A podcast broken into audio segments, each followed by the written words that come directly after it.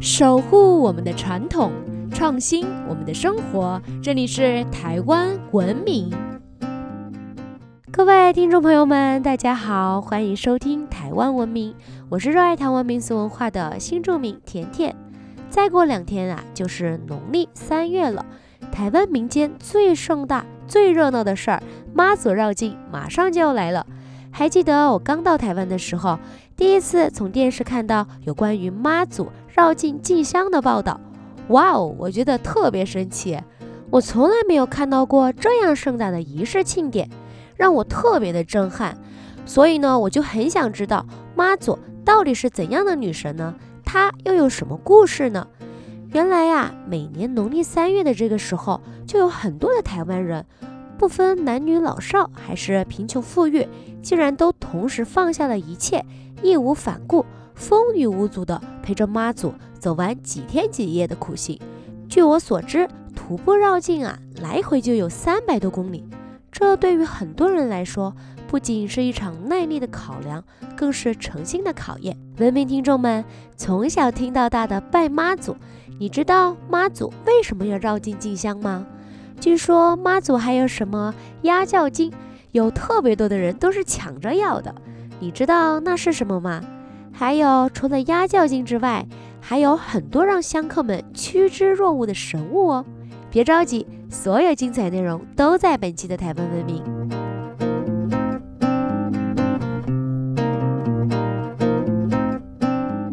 说到妈祖绕境，这背后啊，到底有什么历史缘由呢？想要了解妈祖绕境，就要先了解妈祖啊究竟是怎样的一位女神哦。其实，关于妈祖的记载，流传着不少的版本呢。有一个在民间流通的广泛版本，《天上圣母经》中就有记载关于妈祖最通俗的故事。我们的妈祖俗名叫林默，是福建省莆田人。她出生在宋代的建隆元年农历三月二十三的那一天。因为从出生到满月的这期间啊都没有啼过，还非常的乖巧又安静，所以呢取名为默。听说在林母在怀孕之前啊，在梦里曾经梦到观音大士赐予仙丹，吃下之后呢，没多久啊就怀了林默。林默从小就天资聪颖，不仅孝顺善良，而且还日日诵经拜观音，还拜了一名道长为师，学习了道法。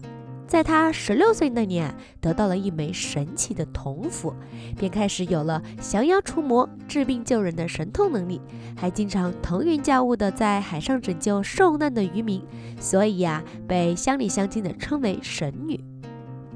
有一次啊，湄洲岛有一只商船突然遭遇海难。海上的人都命在旦夕，在海上飘啊飘。当时的风浪啊实在是太大了，村民呢也不敢冒险出海救人呐。林默知道后呢，马上向海面丢了一把稻草，这些稻草啊竟然化成了无数的浮木，漂浮在海上，救下了所有的遇难者。之后啊，只要是人们有难啊，林默感知到了就会前往救人，就像观世音菩萨一样。闻声救苦，乡民啊也逐渐的把林默当做了守护神、活菩萨。到了宋太宗雍熙四年，二十九岁的林默啊自知尘缘已了，就告诉家人说他想在九月初九重阳登高远离俗世。没想到重阳当天，林默真的登上了眉峰。之后啊，天上突然祥云涌动，霞光万丈，还传来阵阵悦耳的丝竹之音。林默踏着祥云缓缓上升，在众多侍者的拥簇下没入天际。故事到这儿啊，并没有结束哦。据说林默升天之后，还有人会时不时的看到林默穿着红色的衣服，四处显灵，救人于危难之中。而且常常在江海之中保护船只，拯救深陷水难的人们。大家为了感谢林默，便给林默立寺，将她奉为通灵贤女，视为海上的女神。久而久之呢，林默慈悲救人、爱民如子的形象像妈妈一样，所以呀，后来人们就逐渐尊称她为妈祖。据说郑和七次下西洋，多次受到李牧的帮助，才能平安归来哦。而且多次向朝廷奏报妈祖的事迹，自此历朝历代对妈祖的敕封不断。到清代封为天后、天上圣母，妈祖的封号啊，甚至高达了六十几个字才没有被加封哦。六十几个字啊，在当时是封号的极限，也可以说明当时的妈祖是非常非常受人尊重，而且还受到了朝廷的重视哦。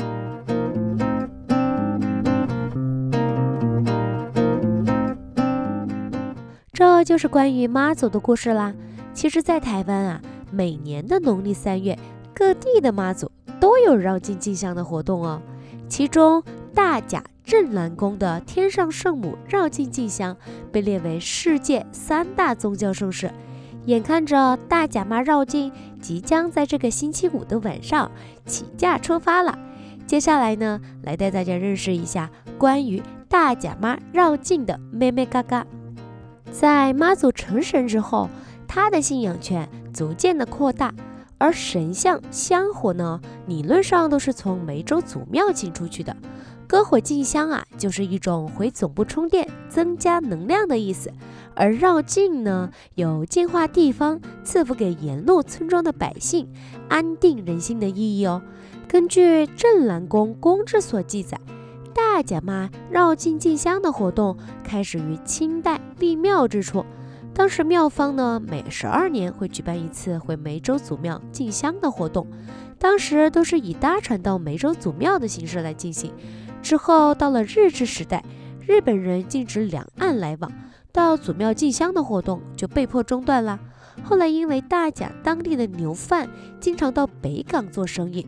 逐渐啊，有人组团，人数从三十到四十，一起到北港进香，演变成了数千、数万、数十万的大活动，贯穿中部沿海的中、张、云、嘉二十一个县镇市呢。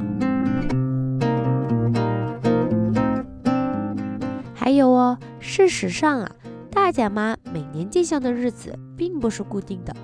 会在当年的正月十五，也就是元宵节当天，由董事长在大殿布瓦布请示妈祖，决定起驾日期与时刻。不过大致上呢，都是在农历三月初前后起驾。二零二一年辛丑年大甲妈绕境已经确立于国历的四月九日深夜十一点五分起驾，行程为期九天八夜。妈祖起驾的日子定好之后呢，接下来呀就要忙起驾的工作了。在起驾之前呢，有几个重要的仪式必须进行。首先是竖旗仪式，竖旗呢就是竖起头旗。头旗是一面杏黄色四方形的旗子，上面绣着“大甲镇澜宫天上圣母头旗绕境进香”的内容。头旗呀代表着妈祖是队伍中的总指挥哦。竖头旗的时候啊，庙方会准备香花茶果等贡品。竖头旗仪式由镇澜宫的头旗组、祭典组、报马仔和诵经团共同参加。诵经团会在子时先诵经，然后竖起头旗，向天地昭告大甲妈祖绕境进香正式开始了。在这个过程中呢，还要将头旗熏过香烟，代表着净化与启动。之后，头旗就会被安置于大殿龙柱上，等待起驾啦。等头旗竖好之后呢，镇澜宫的所属的绕境阵头也会开始做各自的训练与出门前的准备哦。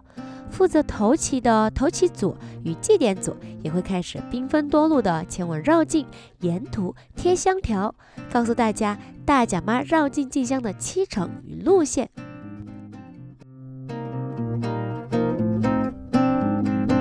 身在台湾，想必大家多多少少啊都看过写着“绕境”或“和境平安”的黄色香条。大甲妈绕境进香的香条呢，分为“绕境平安”与“和境平安”这两种。但大家知道这有什么差别吗？我来告诉大家，写着“绕境平安”的香条会张贴在妈祖神教必经之路哦，“和境平安”香条呢，则会贴在妈祖的辖境。代表着妈祖神驾不会走过这条路，只是用来祈求和敬平安哦。大甲妈祖在起轿日的当天啊，庙方会先在下午三点举行起安仪式。起安仪式除了要准备各项的祭品啊、诵经，最重要的就是宣读书本，来向妈祖禀告今年绕境的各项事宜。并且祈求妈祖庇佑全体参加人员平安顺利，绕境进香能够圆满。进行完祈安仪式之后，紧接着就是请妈祖上轿。大家知道镇南宫绕境进香出巡的是哪几尊妈祖吗？答案是正炉妈、梅州妈，还有副鲁马。此外呀，还有武装打扮的千里眼跟顺风耳将军。把妈祖等神尊请上轿之后呢，再来就是晚上的起驾了。起驾仪式是妈祖绕境出发的仪式。大甲妈起驾的时间呢，大多是在晚上的子时。在这之前，信众们啊，早就把正南宫的周围挤得是水泄不通了。等哨角声响起，妈祖神轿便在骑马炮点燃之后，出发前往新港绕境进香。随着大甲妈进香啊，其实并没有太过于严苛的禁忌。不过呢，有以下几点还是需要大家注意哦。守丧者未满一年，家中有直系亲属过世，也就是守孝之人，不适合入庙哦。非直系亲属，像是外公外婆过世、出殡之后呢，就可以参加了。怀孕的孕妇啊，不能钻轿底，据说会让胎儿受伤。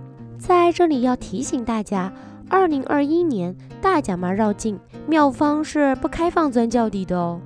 还有参加进香的人员，在活动之前不能进出丧家，也不能进入院内房，也就是产妇生产或坐月子的房间。还有手持进香旗或佩戴着平安符啊，不能拿着香旗还有平安符进入浴室、厕所，否则灵力可能就会消失哦。身穿着号褂呢，也不能进入浴室，还有厕所，因为大甲妈号褂是妈祖专属服务人员所穿的，具有相当程度的神圣性，有老一辈传给下一代的习俗哦。还有提醒首次参加的朋友们，必须要穿新衣服，以表示对妈祖的尊重。还有随香出发之前呢，要先净身，也就是斋戒沐浴。从起驾宴之前啊，就要开始茹素，一直到祝寿大典结束之前都不能吃荤哦。随香期间还严禁酒色，也不能赌博，更要注意谨言慎行。还有还有，如果你是随香的香客，还有一个很重要的礼节不可以忽视哦，那就是骑马还有落马。所谓的骑马呢，就是我们在出发进香之前。要先跟自己家中的神明禀告自己即将出发进香了，并祈求进香能够顺利平安，还要焚烧纸钱哦。鸣炮之后呢，再出发，再到镇南宫向妈祖禀告自己要跟随妈祖一起绕境进香。接下来每天呢，到达住驾点休息前跟休息之后要启程的时候，也都要先向妈祖禀报哦。这就是骑马跟落马的礼节，不能省略哦。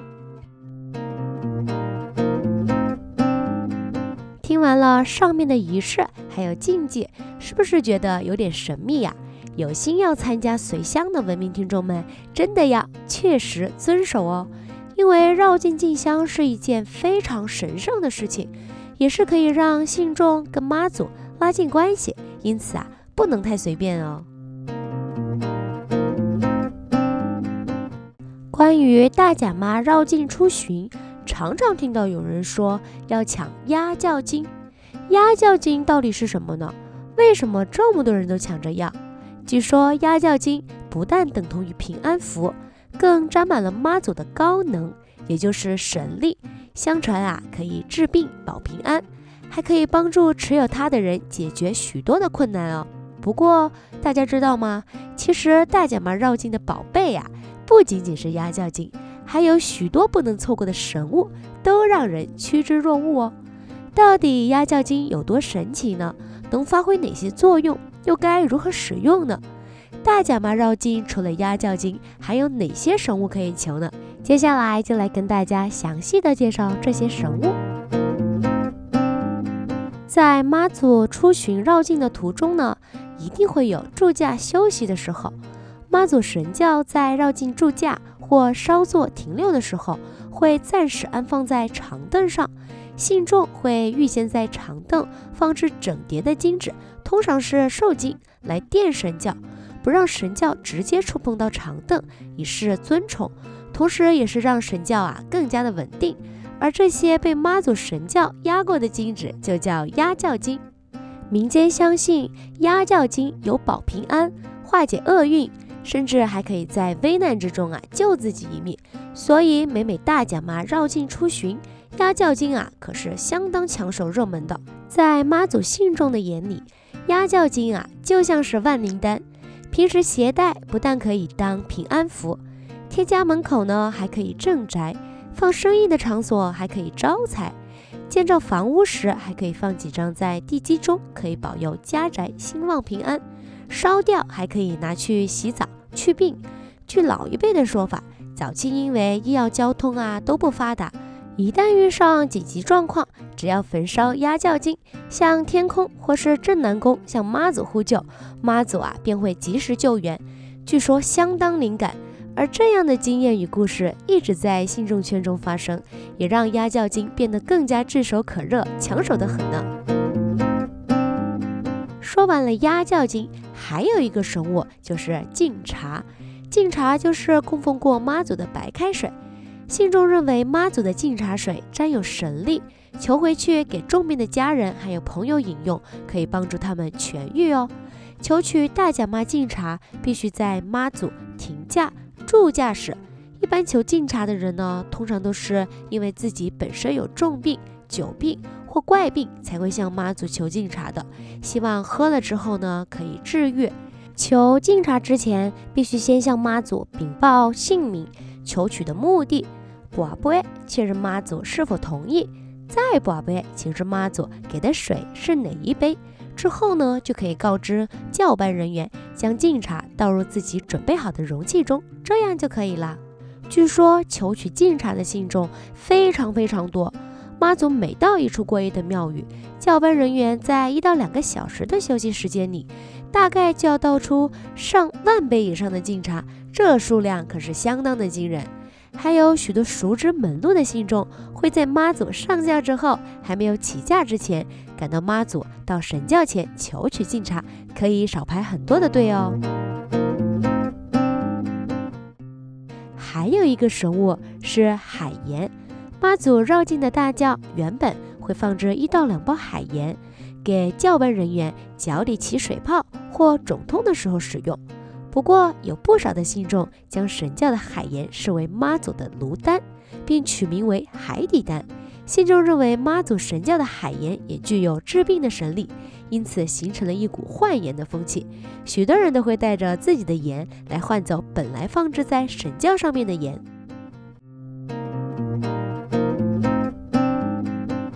你知道吗？在妈祖的进香队伍中，有一个负责查看路线。提醒大家啊，妈祖要来了的豹马仔。豹马仔除了造型奇特之外，它身上啊用来绑葫芦用的红丝线，据说还有月老姻缘线的功能哦。沿路都有人争相索取。据说数十年前，有一名妇人啊，偶然在进香队伍中看到豹马仔拿着红丝线，正在绑猪脚、韭菜。妇人的女儿呢，年纪不小，也没有合适的婚配对象。所以啊，妇人便向豹马仔要了一根红线，希望自己的女儿能早日结育良缘。没想到拿到红线不久呢，妇人的女儿真的认识了一名优秀的男子，还顺利的结婚了。这名妇人啊，四处向人发送红线很灵的消息，这样啊，红线也就成了妈祖绕境热门求姻缘的神物。不过，也有人将红线系在小孩子的手上，据说能保佑小孩平安顺利长大。也就是后有期。今天有关于妈祖的传说，还有大甲妈绕境进香的内容，就先分享到这里啦。我们这一期的内容啊有一点多，所以呢分为了上集还有下一集。下一集台湾文明呢会继续跟大家分享关于妈祖绕境的神物，居然还有能增加考运、呼唤千里眼跟顺风耳前来助阵的神物哦。想知道什么时候拜妈祖是最灵验的吗？如果大家喜欢我们的内容，想要知道更多有趣的台湾民俗文化，可以在脸书搜寻“台湾文明”，按赞追踪哦，或是直接搜寻“台湾文明”，关注我们的官网。我们下次见。